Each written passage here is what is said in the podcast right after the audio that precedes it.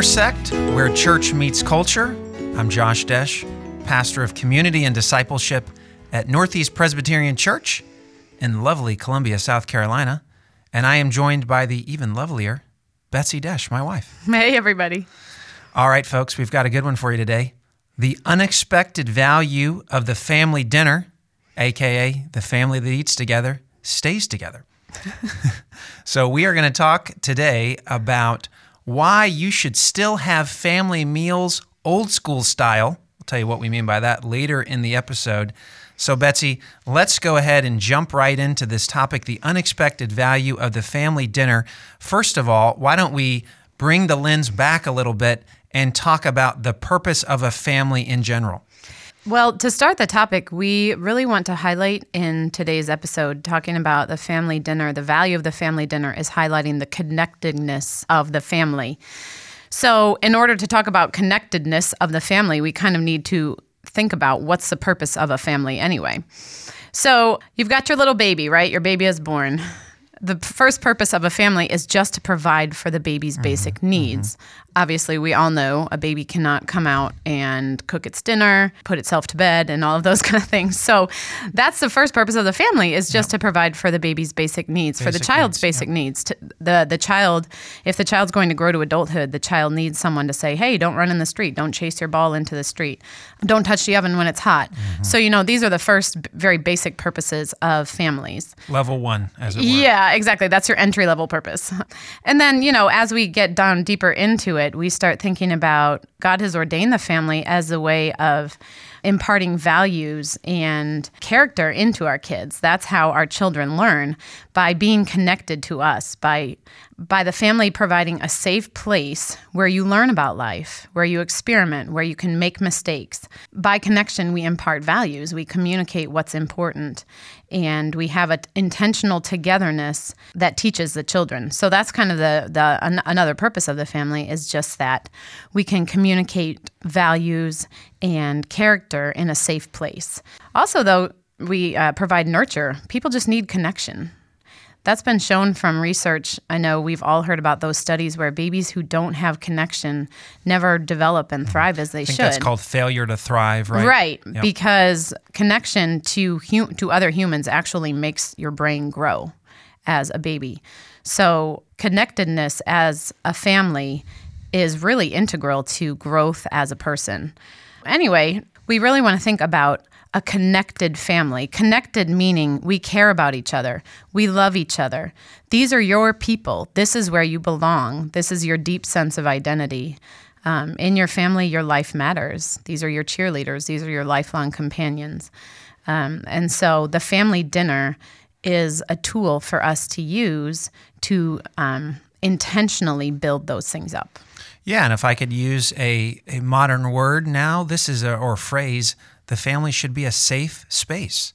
Yes. Where you can, uh, where, with hopefully no triggers, where, where you can feel connected. As we said, really the goal, of course, is not simply to provide for our kids' needs, their basic physical needs, but rather to instill character, to build identity. So, really, what we're saying is we want to be a connected family, right, Bets? Yes.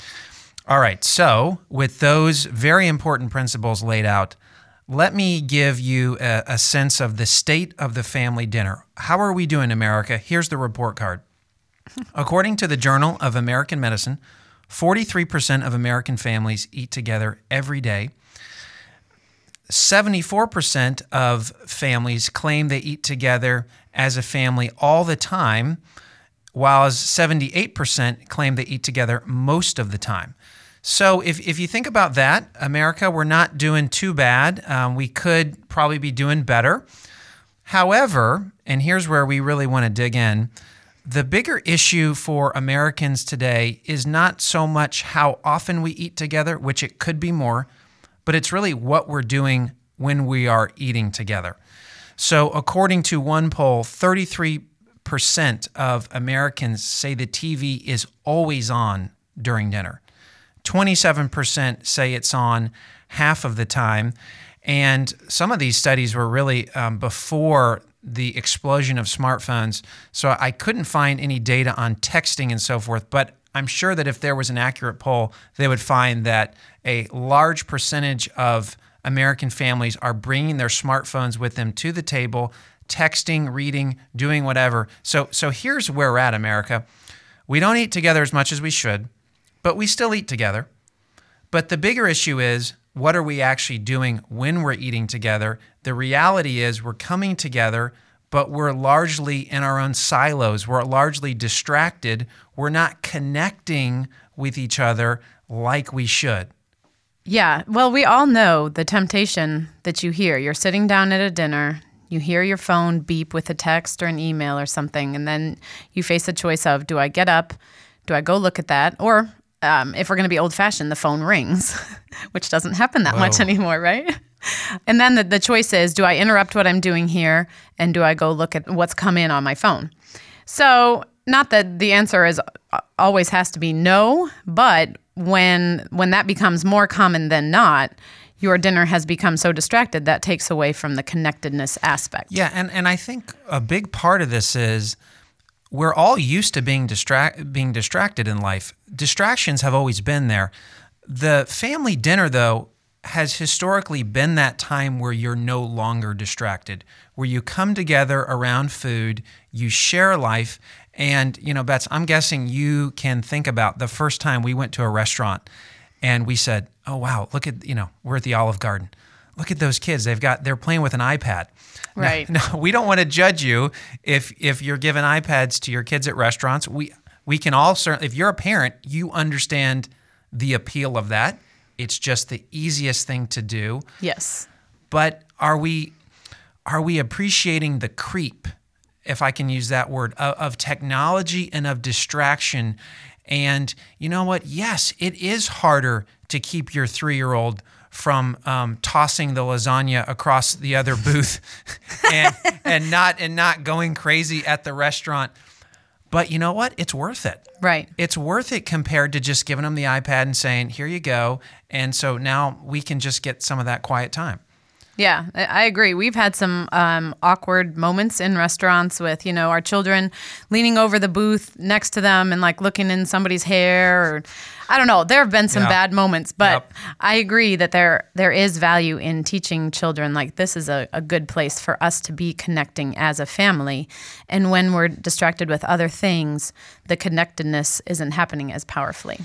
So you may be thinking, well, give, give me some hard data, Josh and Betsy. And we would love to do that. Don't take our word for it. Take the word of Dr. Anne Fishel, who is an MD from Harvard Medical School, and she wrote an article in the Washington Post called The Most Important Thing You Can Do with Your Kids Eat Dinner with Them. And just listen to some of these benefits of the family meal.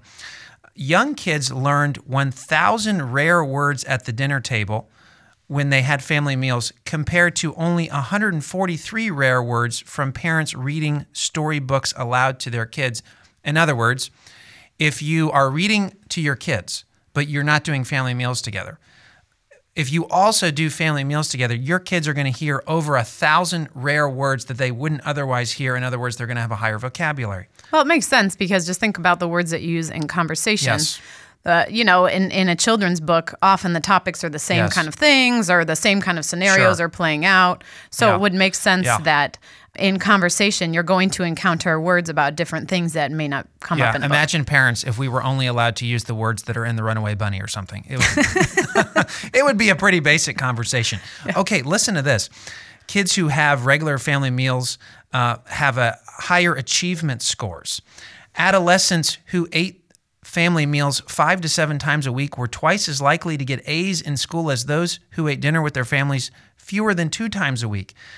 It's crazy if you listen to all of these benefits. Some research has even found a connection between regular family dinners and the reduction of symptoms of medical disorders such as asthma, and that benefit might be due to two byproducts of the family meal lower anxiety and the chance just to check in on a child's medical compliance. In other words, hey, are you taking your um, asthma medication? Just a couple more to give you. American kindergartners who watched TV during dinner were more likely to be overweight by the time they were in third grade than those kids who weren't um, watching TV during dinner. And finally, there is an association. Uh, kids who have ate regular family meals have lower rates of depression and suicidal thoughts than kids who um, who do not have family meals. So this is some pretty impressive stuff. But at the end of the day, it's not that there's anything magic about the act of eating dinner at a, at a table with your children. Yeah, you read that article and it, it almost feel like, wow, if if I just have family meals, my kid will be a United States senator. yeah. It's not just the act of sitting down together, it's that the family dinner is a symptom of a connected Yep. family. Yep. It's that the family um, is having great conversations, the Mm-hmm. family is affirming each other as people, the family is enjoying each other. And not that every family dinner is this harmonious kumbaya moment. Of course not. We've had some really bad family There's dinners. going to be some flying meatballs, some screaming like There's gonna be I some- hate this food. Rice on the floor, folks. Our suggestion would be just let it dry before you try to sweep it up, right? yes. Because yes. it's going to drive you That's right. mad. That's right. Yeah. So it's not just, you know, if I commit to sit down at the dinner table with my kids, even though we all hate each other, eh, magic is going to happen. It's Yeah. not that. It's that when you're cultivating this family culture of connectedness and commitment to each other, really good things happen when you sit down to that regular meal. Yeah, and let me give perhaps the most powerful stat, which is this. When researchers have asked kids, when are you most likely to open up to your parents, to share with your parents what's really going on in your life? Teenagers, kids have said it's the family dinner. Mm-hmm. That is number one. It's ahead of any other time. That's where you're likely to hear, you know what, I've been dealing with some bullying. I'm having some problems with a teacher. I'm having some difficulties with my friends. I'm not sure if I'm going to make the sports team. The, it, parents, this is a hugely meaningful opportunity to engage with your kids about what's really going on in their life, to get them to open up and to share. And then you get those moments where you can really uh, care for them as a parent and, and where they know, okay, I can hear from mom and dad right now. All right, so Bets, why don't you go into some suggestions? I'd like to hear from you on this on what a family can do to create a nurturing dinner table. And as you've already said, that does not mean you have to prepare a Michelin star dinner every night to create a good family meal, right? Right. Yeah. So, as we've already talked about, maybe the most important thing is to try to remove distractions, which is hard in um, the day and age that we live in. But to remove those things that will distract your distract you from the aim of connecting with your children. So maybe silencing the phone or turning off the music, turning off the TV, just saying, okay, there may be other things that I need to deal with, but those things can wait until we've had this this great time of connecting together. Another thing is, you know, just let the conversation go where it will. Sometimes, Meander, yeah, yeah. Sometimes you may be surprised what what you learn about one of your kids, or you know, something that happened to them during the day. Something that we've tried to do with our kids, with varying degrees of success, is we've tried to say, all right, each person who comes to the table, we want you to share three things that happened to you during the day During the day. Yep.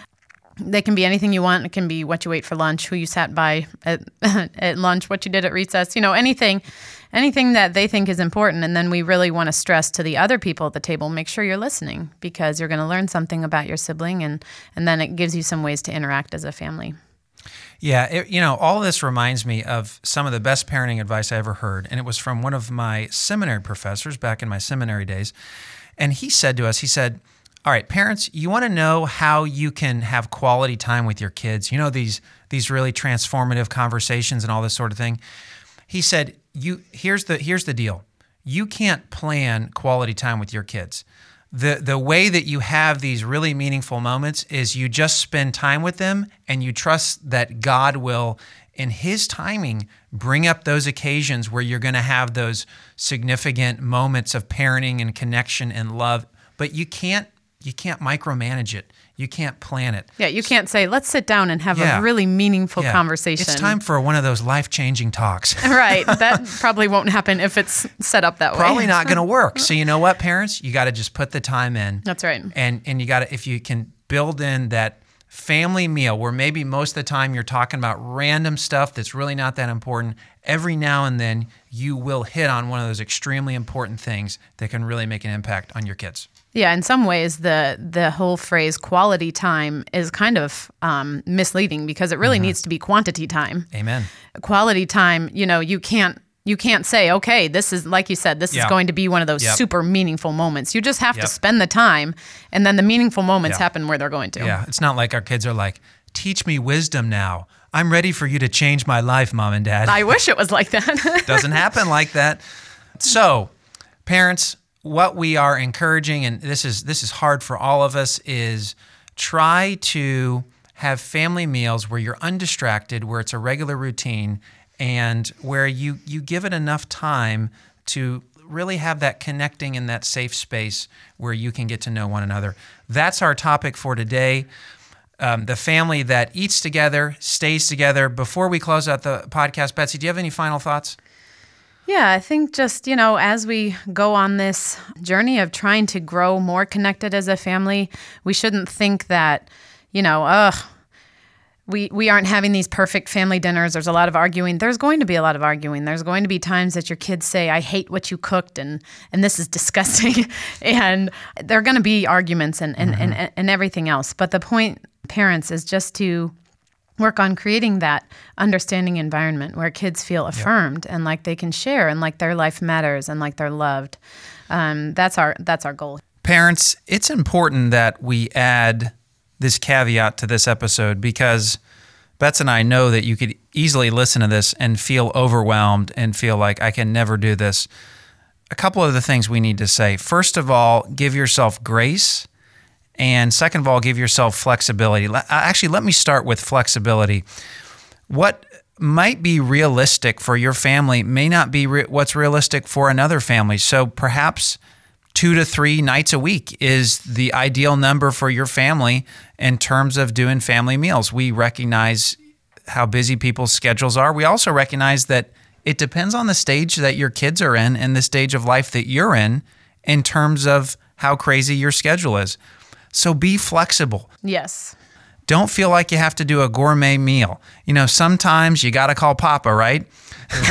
sometimes you, you you order the pizza and the principle is that you're gathering together with your loved ones. So don't let that expectation, that, that burden that maybe, especially moms in particular, but maybe moms and dads put on themselves, be flexible. And and that ties into that second principle, which is is give yourself grace. That's right. You know, recognize that sometimes it's going to be chaotic, sometimes it's not going to be planned, um, some nights it's just not going to be realistic. But give yourself grace and remember the the broader principle that we're talking about here is connecting over food. It's not I have to meet these ten checkpoints uh, to say that this officially counts as a family dinner that we can, you know, put down in our calendar. Hey, we had a family dinner tonight. okay. So give yourself flexibility, give yourself grace. Remember the broader principle it's just connecting with the people that you love. And if you do that, you're going to be more likely to not be discouraged and to do this more often. And like we said, when the rice goes on the floor and it's in the kid's hair and there's all just, you know, just roll with it. Yeah, Just right. roll with it. It's worth it. And like I said, let the rice dry. It's a lot easier to sweep up. Yes. All right. Thanks for joining us. Uh, as always, please email us questions, thoughts, comments, intersect at nepres.com. And we look forward to being with you next time. Bye bye.